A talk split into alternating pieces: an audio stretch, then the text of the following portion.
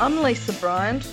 I'm Leanne Gibbs. And I'm Liam McNicholas. And this is the Early Education Show, a fortnightly look at the policy, politics, and practice of Australia's early education sector.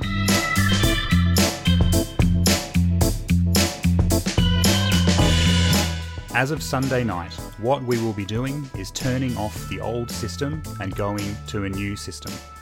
Those were the words of the Federal Education Minister, Dan Tehan, earlier today, as he stood next to Prime Minister Scott Morrison and announced wholesale and immediate changes to how Australia funds early education.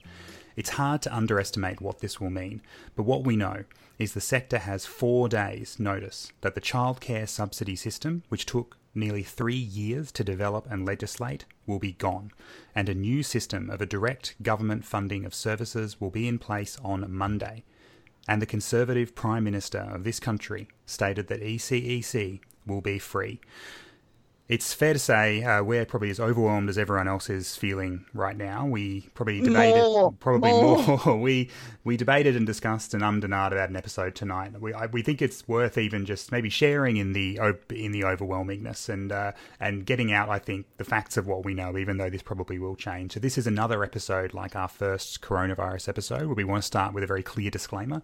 We're recording this at seven o'clock on Thursday, the second of April, seven o'clock at night. That is.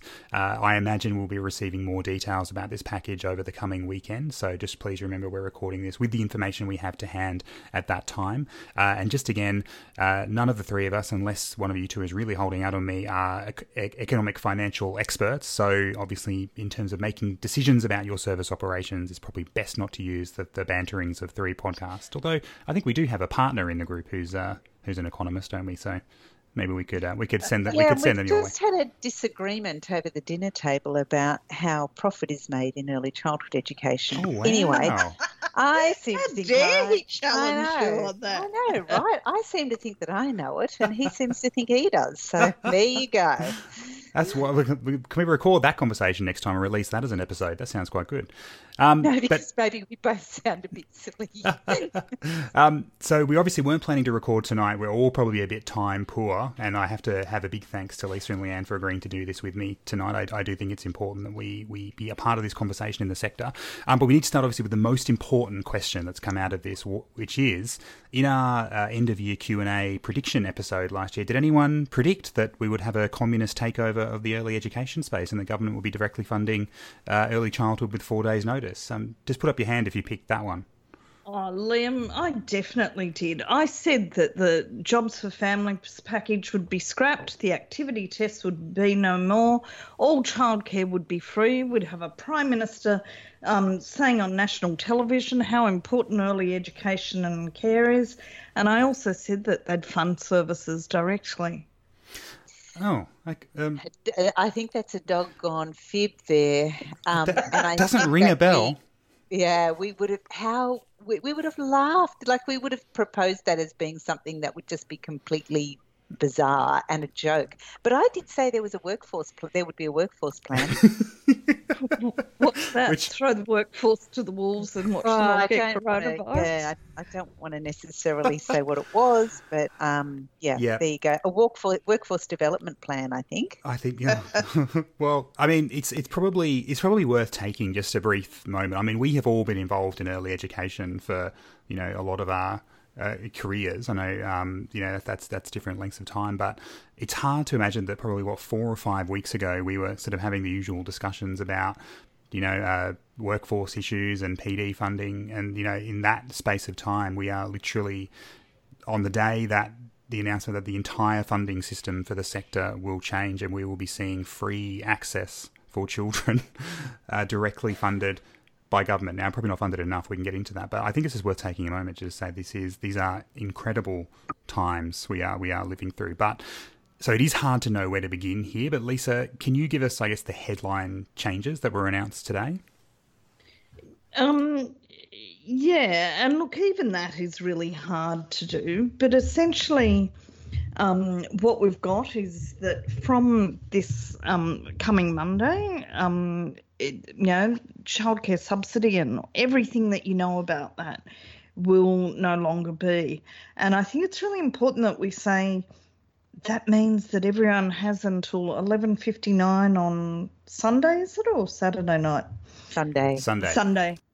Um, to get in your existing timesheets for this last period through your software package.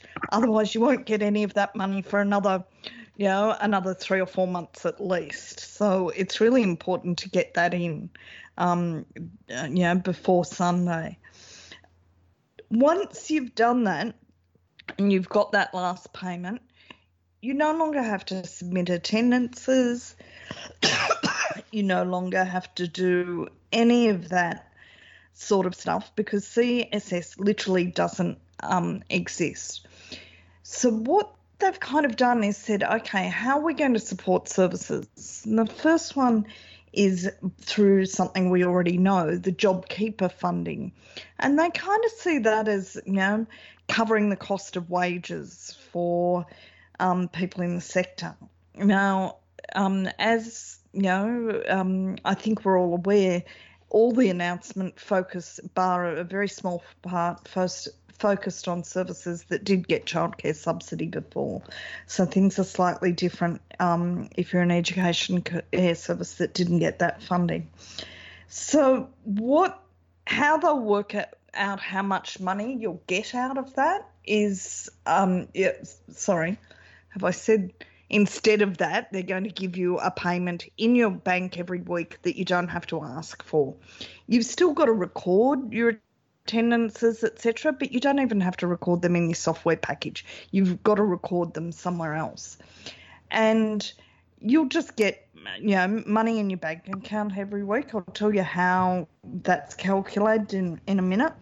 But the reason, or the the you know, there's a few things that you've got to do in order to get that. One is to follow a, a priority of access um, thing, and the priority of access is children of working parents.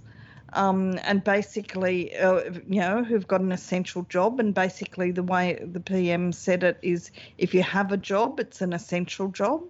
So they're the first people. Vulnerable children, you know, are the second people.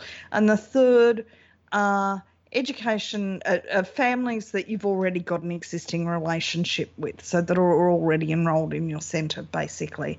They're the three people that you have to provide care for in order to get that payment. Obviously, you only get that payment if you're um, if you're um, open and the big thing is you no longer have to charge parent, parents fees. In fact, you can't charge parents fees from Monday. You can also choose, if you want to, to refund their fees from the 23rd of um, of March back to them, but you don't have to. That's up to you whether you do or not. So essentially, how do they work out how much money um, you're getting and when will you get it by? Um, so, uh, sorry, the when you get it by, I'm not exactly clear, but it is coming in weekly, I think.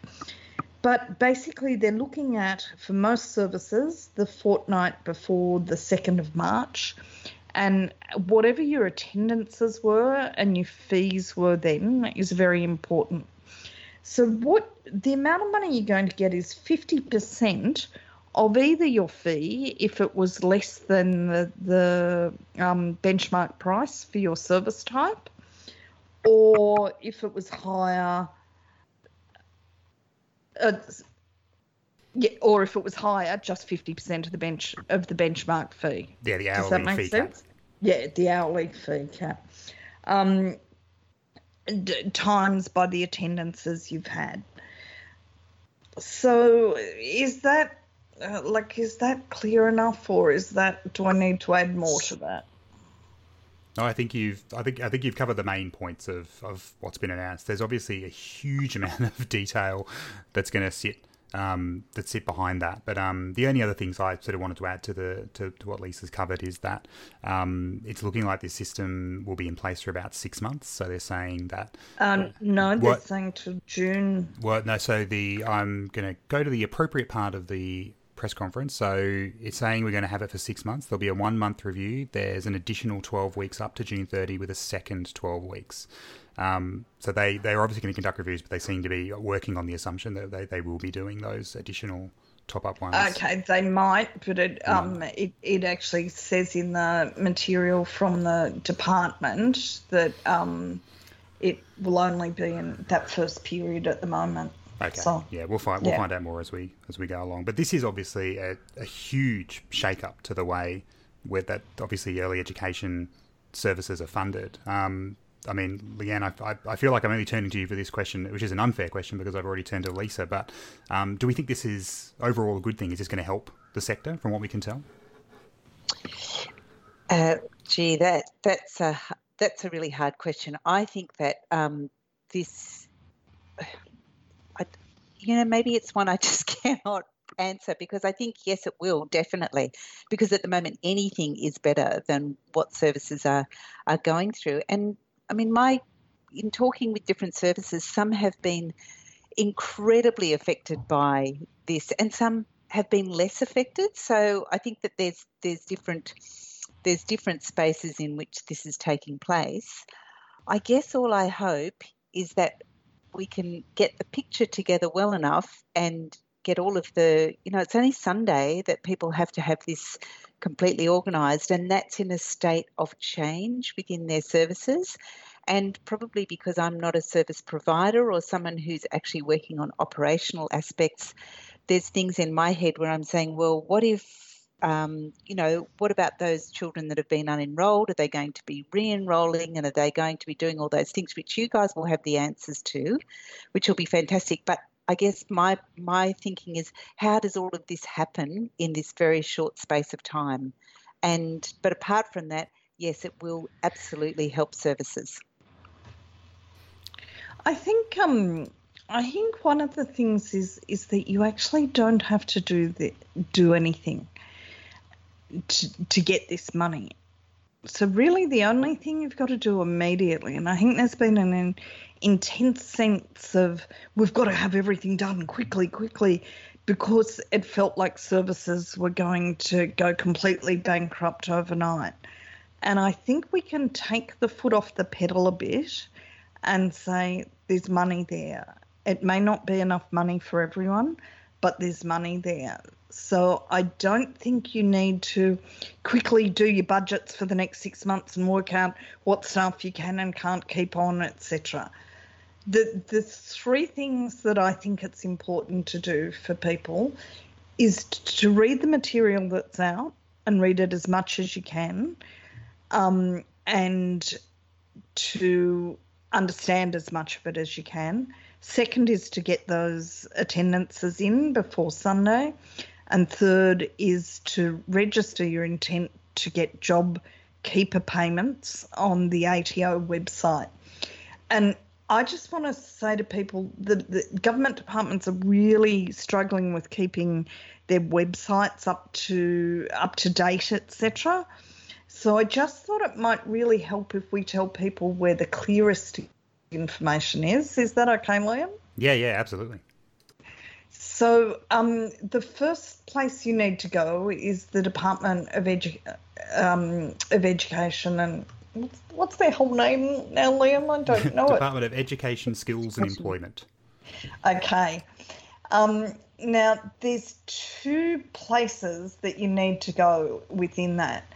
Um, once I'm just going to do it so that everyone can follow. Once you've gone to that, hit their coronavirus thing. Lisa thinks, Yeah? Lisa thinks we can see her screen, Liam. No, you can't. She thinks that we're I'm- following along. I'm trying to. to This is this isn't a make it Zoom as- call, Lisa. of course, I'm trying to make it radio She's friendly. the.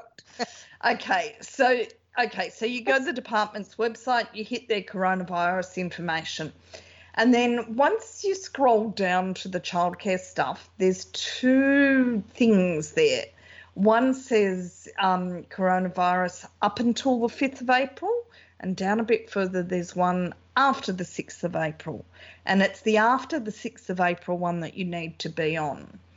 And then once you've read that after the 6th of April one, inside that, oh, sorry, just above where you found that on the website, there's a thing called frequently asked questions.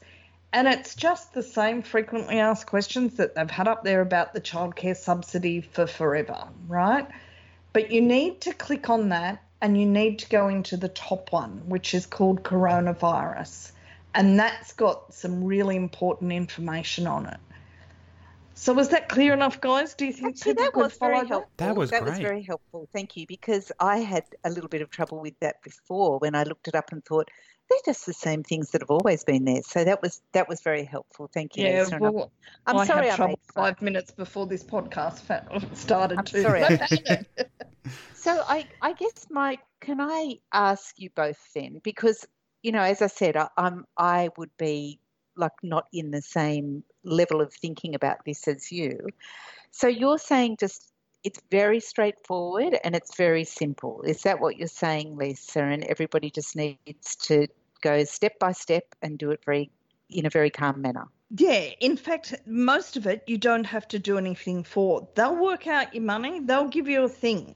Once you get that money in your account and you see how much they're giving you, then you need to work out your budgets and whatever. And there's also the possibility that if it doesn't work for you, um, the department will consider giving you money at a higher rate on a case by case basis. You'll have to talk to them and negotiate, etc. You know?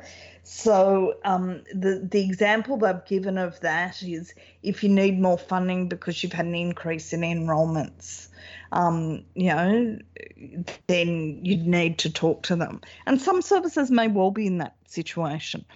I was personally pretty horrified um, with um, our minister, Dan Tehan, apart from the fact that when he did the first press conference, I couldn't understand a word that he was saying.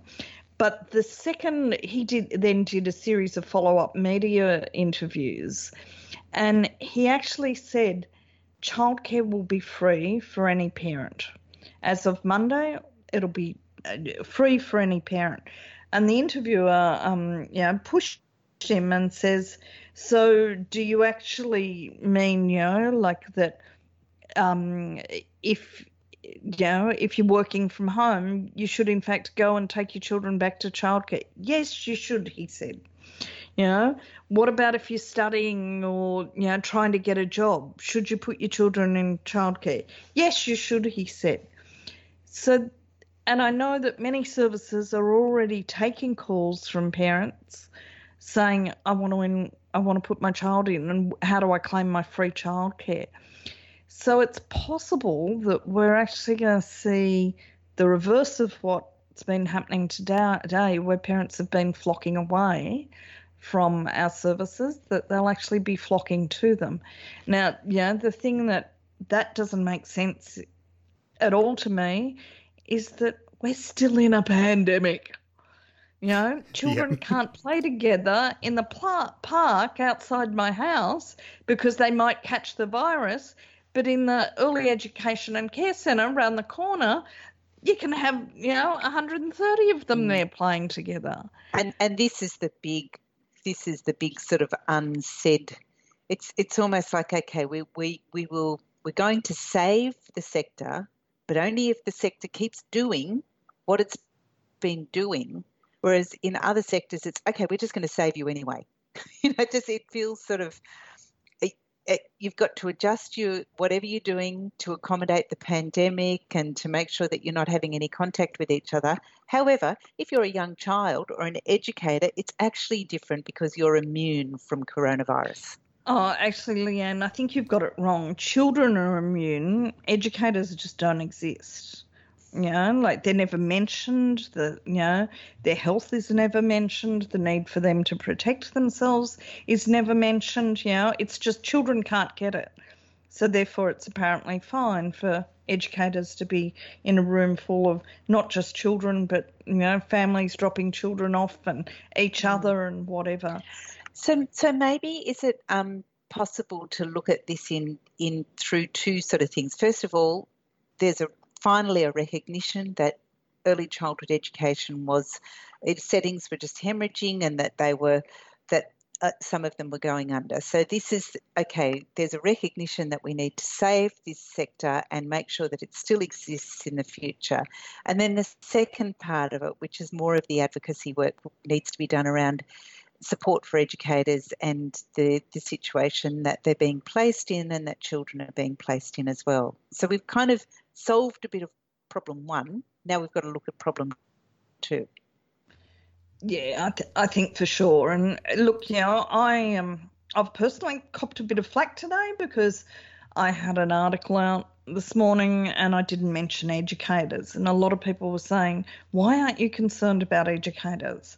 So, can I just publicly say, I care a lot about educators and, you know, I don't want people's health put at risk. But I also know that there are some people that um, education and care is an essential service from for. So I suppose you know that question then comes: What do you tell your parents? What do you tell your families? And I suppose what you tell them is that education and care is free from next week. You're legally unable to charge them a gap fee. Um, you know, above the the you know the bucket of money that um, you know the uh, the government will give you, um, but they still need to think about what's safest for their children. Yeah, mm. absolutely. Look, I think we've we've we've wandered there into I think one of the key challenges that this package represents, and I want to come back to that because I think we've got a few we want to talk through. But um, I do want to ask this question, not not just because I think it'll probably be the title of the episode, so we should make sure we refer to it, but I think also taking a brief step back before we plunge back into the detail, and this might be a more fun question for you to address first, Leanne. Um, did we today at around sort of you know quarter past one or whatever did the government just announce universal free access to early education in Australia. Is that now the system we have as of Monday, the 6th of April? Well, it, it does appear to, with a little bit of a little less of the um, the amount that's needed worked out. So, I, I the thing that I thought was, wow, this is how schools are funded they uh, the service, yeah. these services are going to be receiving direct payments. So is this the opportunity to work on that advocacy and say, look at this? And what I'm going to be interested in as well is how much admin, like where, where where's the what's going to happen here in terms of administration and and the um, just the administration of the whole system over this time will be very interesting, I think. But yes, I think that's what we got, Liam. And I don't think that we anticipated that. Did we? Did we anticipate the words free free uh, childcare or free early childhood education?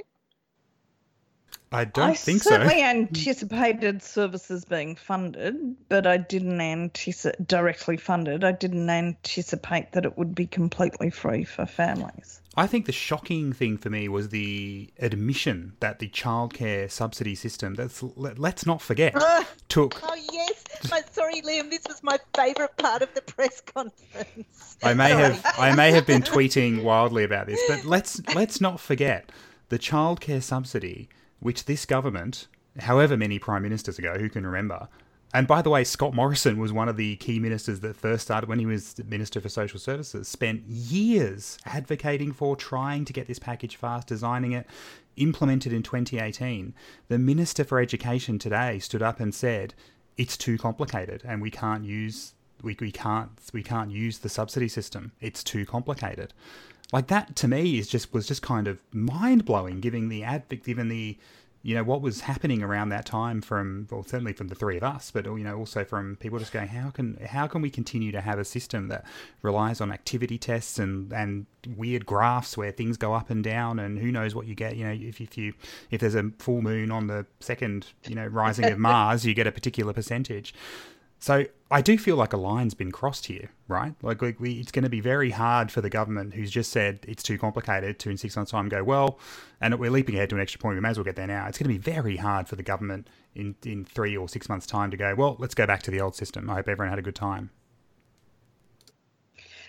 Yeah, it's interesting in that they're still trying to kind of follow the law a bit the reason why you don't have to kind of put in your attendance reports anymore is because the legislation is really strong about you've got to put in an attendance uh, thing before we give you money. So they're actually kind of like trying to find a way to legally just shove money into your bank accounts.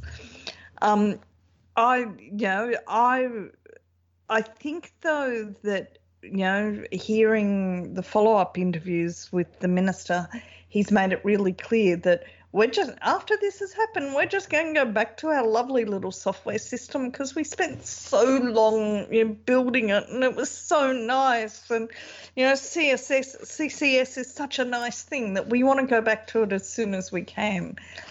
So I just think we have to get very ready to say, no, actually, this worked a lot better. Thanks. You can stuff your jobs for families package. Yeah, and now's the time for um, even more of our uh, advocacy saying gosh what a, this is incredible. Like this is this is the time to me where we ramp up the wonderful high quality early childhood education that we can deliver and that we we advocate for this to continue to be free in what in some form but not a complex free an yeah. uncomplex free. Please Simple. make it not complex. Simple you know would be great. What I'm sad about? They didn't give it a name. You know, like it's a, it's going to be called something like ah. you know a continuity payment. Someone I think suggested that we've got job seeker and job keeper. We should call this child keeper or something. but we haven't got a name. But given that they called the last one Jobs for Families package when it was actually about early education, maybe we could, you know, come up with. Liam, can we offer a prize? You know, oh, that's a great um, idea. Can someone get automatic access to the Patreon or something series if they come up with the best name for the package? I think that's sure. a great idea. Oh, yeah, I, think I so cannot too. believe you are offering this. I'm so excited. There was no name. It's like. are you eligible to enter, Leanne? Hang on. Let's let's not make this complex. Let's but just say name, it's free. The name that our people will come up with will be fun. I know it will. All right, but okay. All right. All right. That, that's, that'll be out there. We'll, we'll have the details. I'll give up on my, my dream. We'll have a new hashtag. it has to be at least nine words long. That's all we have. No, no, it doesn't. It doesn't. That'd be a great idea. Well, um, I think one of the because I know with time's ticking away slightly. So one of the things I want to do. So obviously, I uh, currently work for an organisation that will be responding to this probably over the weekend. um, I had a, a, number of long meetings today, just in the in the follow up to that. So I'm probably going to approach this uh, from that from that perspective of going. We've I think we've talked about the nature of the package as much as we can. I want to dig down into some of the challenges. Um, not that we're known for being pessimistic about particular things, but I think this isn't about bashing the government. I think this is largely a good announcement, but there are obviously going to be things that are tricky for individual services and individual organisations. And we also just need a lot more detail. Um, but some of the questions we've been talking about are. Um, I think the best way, what the government seems to be suggesting here, is that we need to, for, for, the early education sector and for services, is really looking at this particular announcement today, whatever it ends up being named by the excellent uh, listeners of the early education show, looking at this package alongside the JobKeeper package. So it's kind of like two uh, you know, two uh, supports in place. Now, the issue is we know there are a number of uh, services and organisations that aren't eligible for the JobKeeper payment. So, where this funding announcement comes, unstu- uh, re- comes unstuck for me is the 50% amount. So, the idea that we may be looking at some services trying to operate with just 50% of their revenue. Um, I, I, I think that's one of the challenges. Do we? So I, I'm it's not, not sure where 50% we go. percent of their revenue, Liam. No, it's fifty of the fifty percent of their fee. Yeah. Of their hourly rate or the um, CSS, yeah. CCS, which for most services would be the majority of their revenue. Um. Yeah. Yeah. Possibly. Yeah. So, I mean, I don't think we have any advice. I think that, that, that that's an identified gap that I think we'll have to we'll, we'll have to look at. Um, one of the other things, obviously, we don't have the detail around the priority of access. One of the points of clarity. Yes, we do. We do. You, you've told me that several times today, Lisa, and where, where is that? I haven't seen it. I don't, well, it's, it's written into the document. Frequently ah. asked questions. Yeah, yeah but blah, it was blah, actually blah. in the original document as well. It ah. was pretty. Well, that is there. That's good. Yes. yeah. So the priority of access is, um, uh, yeah, it's the parents. It's three things. It's the um, oh yes, no, sorry, I I've did- said it. Yes, you were. This is what I was going to argue with you about. Sorry, is that so? Children of essential who who where is the list of essential workers? So It's and- anyone with a job. Yeah, because the The PM PM said it. has said Yeah. that. He said that many times. Yes, so this opens up the can of worms, which I think is probably the end of the biggest can of worms. So this is what we spend um, the most of our time talking about at Northside today. We are now anticipating a run of families who will only see the headline "free childcare" on news, on you know uh, websites. just got to say to them social distancing. Yeah. So my recommend. So all I can, I, I try always very rarely try and do this, but the is the recommendation is around the communication to families. Get onto it as soon as you as soon as you possibly can, and be honest about the uncertainty about where things are at. And we we did that today. We were really clear. family said we've just seen this announcement. We did not receive any advance notice. We don't yet know exactly what it will mean for us. What we do know is we'll be operating and opening as normal on Monday. The same recommendations we've been giving you for the last few weeks, which are if you can keep your children, you know, um, at home, they still apply. And we've been saying that because we've been saying that to staff as well, uh, and that we've had you know staff illness and all those different kinds of things. But the more, the, the quicker you can communicate with your families, even if it's just about the uncertainty.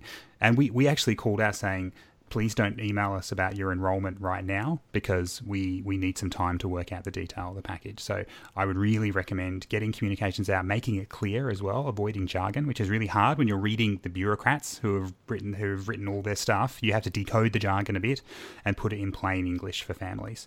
Um, and I know that's always a very strong recommendation from from Lisa as well. Um, but doing that as You soon as you can and, and and acknowledging the uncertainty. And we'll be doing that again tomorrow and just saying, hey, we are in exactly the same boat as you. We are working out what this means for our organisation and saying we've been given you know four days or less by the time you read it, you know, maybe three days to prepare for this. So can I ask two questions? Of course. No, that's my role. There, there are two things. So if your utilization, you know, you're not fully utilized, and then parents say, okay, I want this number of days, and I know what you've just said, Liam, can can you just and you might have already said it and I've missed it, but can you just enroll families and then be 100% utilization? Yes, you can. If Okay. you want. Yeah, but I understand- Lives. Yes, I know, I understand that. That's that's a secondary sort of question. Maybe I shouldn't have asked that and it should be edited out. No editing tonight, Leanne. Secondly, what if you want to do exactly what you're saying there, Lisa? Social distancing, and this has been acceptable in schools, although mostly children are now doing this from home. That is, that's been the thing. But at one stage, there were children who were on site in schools and also um, online. Is it going to be acceptable to have children in early childhood settings doing the same thing? some on site and some online. Now, either that was we've lost our connection, Oh or that no, was a you, confounding you, question. you flummoxed No, me there. I, I think I think yes, that would be acceptable. And I'm look to be honest, I think most people are holed up in houses, and they're not going to, you know, unless things are really stressful for them in their house, or they really need to go to a job, in which case their children would already be staying at centres.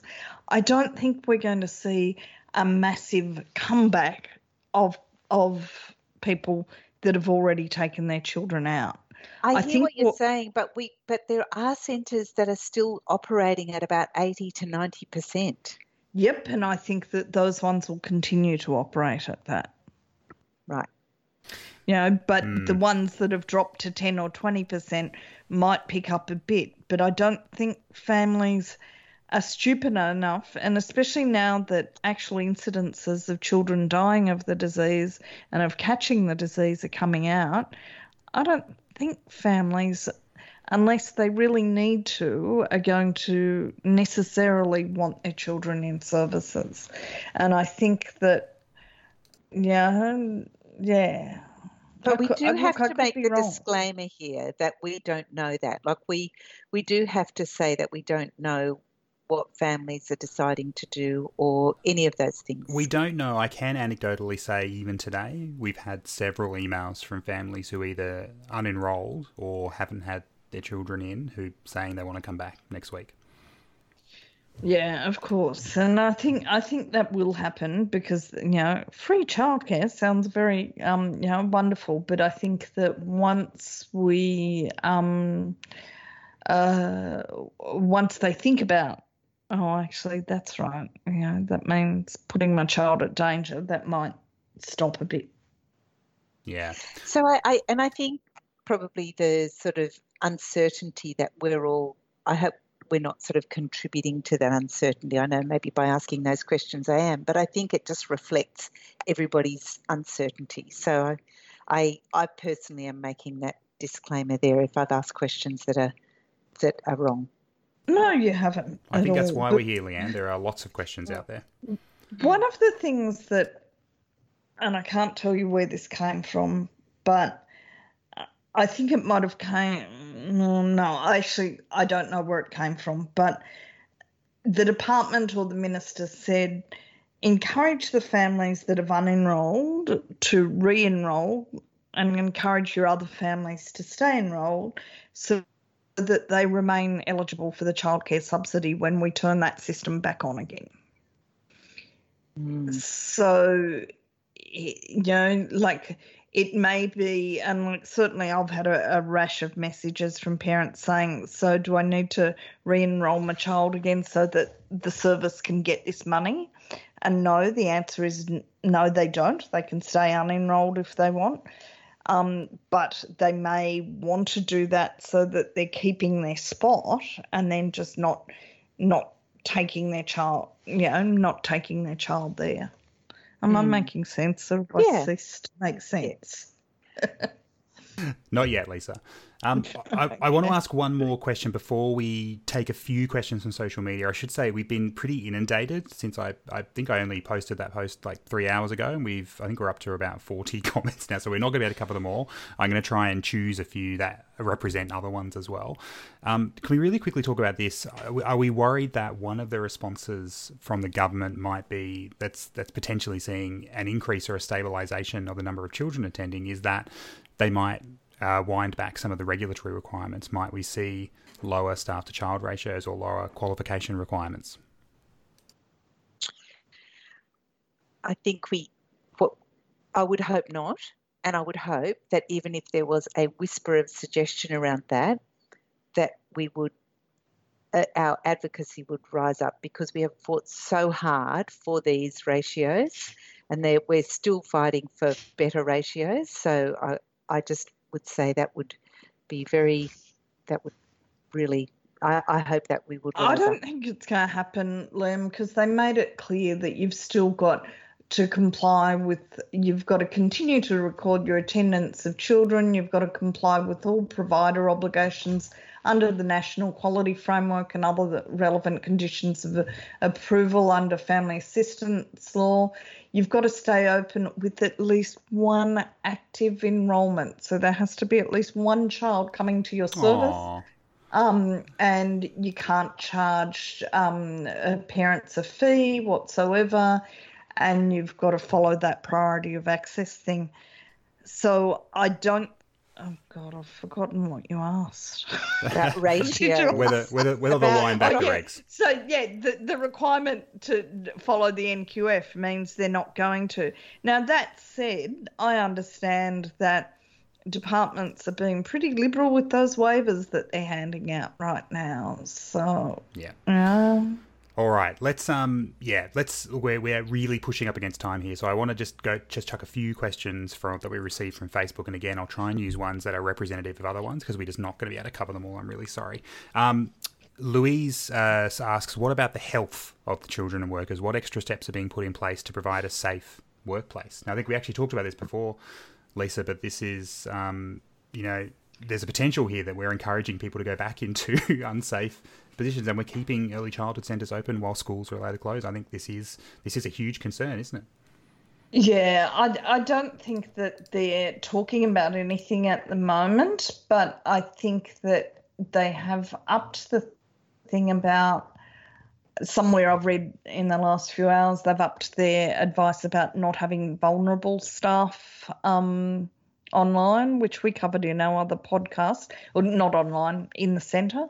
And I think they're beginning to see that that's not a good idea either. So, look, there's been nothing said, and that's why I think you know you have to work out how to protect yourself, and you need to be talking to families about, even though it's free, do you really need to be here? You know?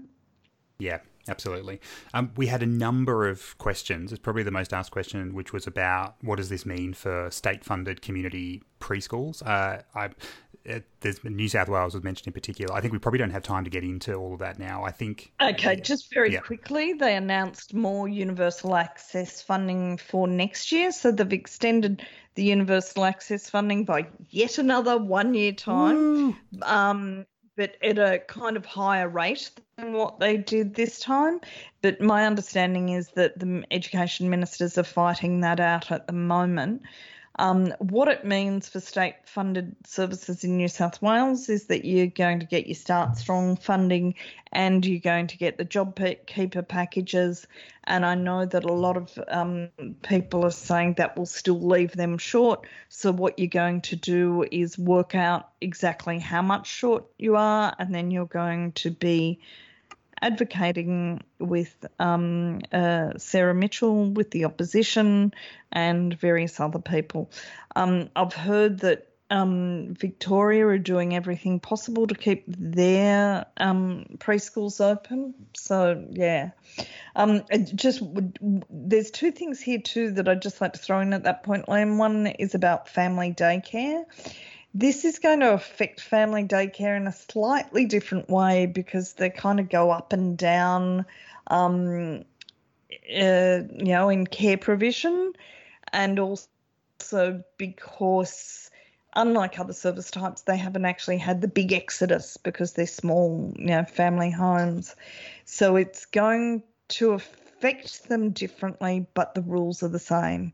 There, there will be no more childcare subsidy. There will just be these payments to services, and services are then going to have to work out how to um, uh, how to uh, spread the money amongst their educators and what would be edu- uh, you know uh, what would be equitable, etc and educators will also, as sole traders, where those educators aren't employed. Across Australia, there's slightly different situations, but many educators are not um, employed by their service. This, they've got their own business. They will need to all apply for the JobKeeper allowance under um, as sole traders. And the other thing was that um, with that I wanted to say was that USH services the the the week that they're counting on for um, how much money you're going to get is for the vacation or USH services that are running vacation care. It's the vacation period between terms three and four last year. So the September October holidays, that's your um, census week. Wonderful. Thanks, that Lisa. Very clear. I might, we probably got time for one more. Um, or I might just want to tackle again. We've had a couple of questions there just around that same question I was confused about before, which was the eligibility. The best way I heard it explained a little before was that anyone who's currently enrolled is eligible. So it's not like you're going to have to look at your current families and go, well, actually, you're not eligible anymore. So that's mm. really important to know. But I think we talked about that um, before. Uh, so I might, we might end with one more question, which is there was a question just around do we yeah, still but have Liam, to... there's still a priority of access. Like if you've got yes. families currently eligible and yeah. then more essential yeah. workers or vulnerable children come, they get priority. And, yeah. and I guess that that's where you manage your priorities there as well, and, and think about um, the health and safety of the children, and it, and that's hard because you've got to kind of triage, you know, the, that in a way, but that needs some strategic thinking from um, people who are leading those services. Absolutely. And then the yep. last one is basically this. Um, there's quite a few questions in one here, but it's um, you know what happens after 62 day absences? Do parents need to provide evidence of employment and hours they work? So uh, no, as far as we can tell, they won't need to provide um, evidence of employment, and you know allowable absences won't won't become an issue because there'll be no gap fee being paid anymore. But the well, there is just no allowable absences. Yeah. like it doesn't exist anymore. anymore. Yeah. Um, so I'm sorry we couldn't cover everything there. I'm really uh, grateful for everyone for listening and tuning in. I'm particularly grateful for Lisa and Leanne after another crazy day to then join me in uh, recording a really quick episode. We hope it was helpful. Um, and you, Liam. Good luck working everything out. I hope that you can get some good weekend in here somewhere. Yeah. Yeah. So I've got a feeling there'll be some work on uh, Saturday and or Sunday, unfortunately. But that's and, you know, that's the world we live in now. Off yeah, and hats off to everybody who's doing that and everybody who's advocated for for um, sure for everything. And you know, it is. I, I think that we would, if we'd be sort of looking ahead, we would have been really happy with this result. And so we we need to congratulate all the people who have been involved in getting it this far. Absolutely. And uh, let's use it as a uh, springboard to the next thing. Wonderful. You know what my absolute fun, famous favourite line in the press conference was? I can't remember whether it was the Prime Minister or Dan Tehan. They said the, the old system was quite a complex system. Uh... that was the point at which every early childhood uh, person across Australia tea came out of their nose as they had. Why are you doing this to me, Lisa? Why remind me of that? because it's funny.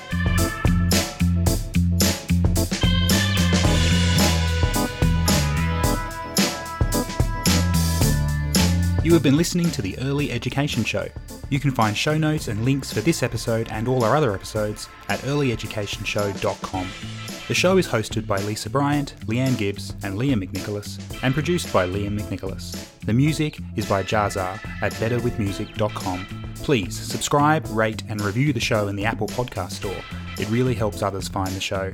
Get in touch with us at Early Edu Show on Facebook and Twitter, or send us an email at earlyedushow at gmail.com. See you next time.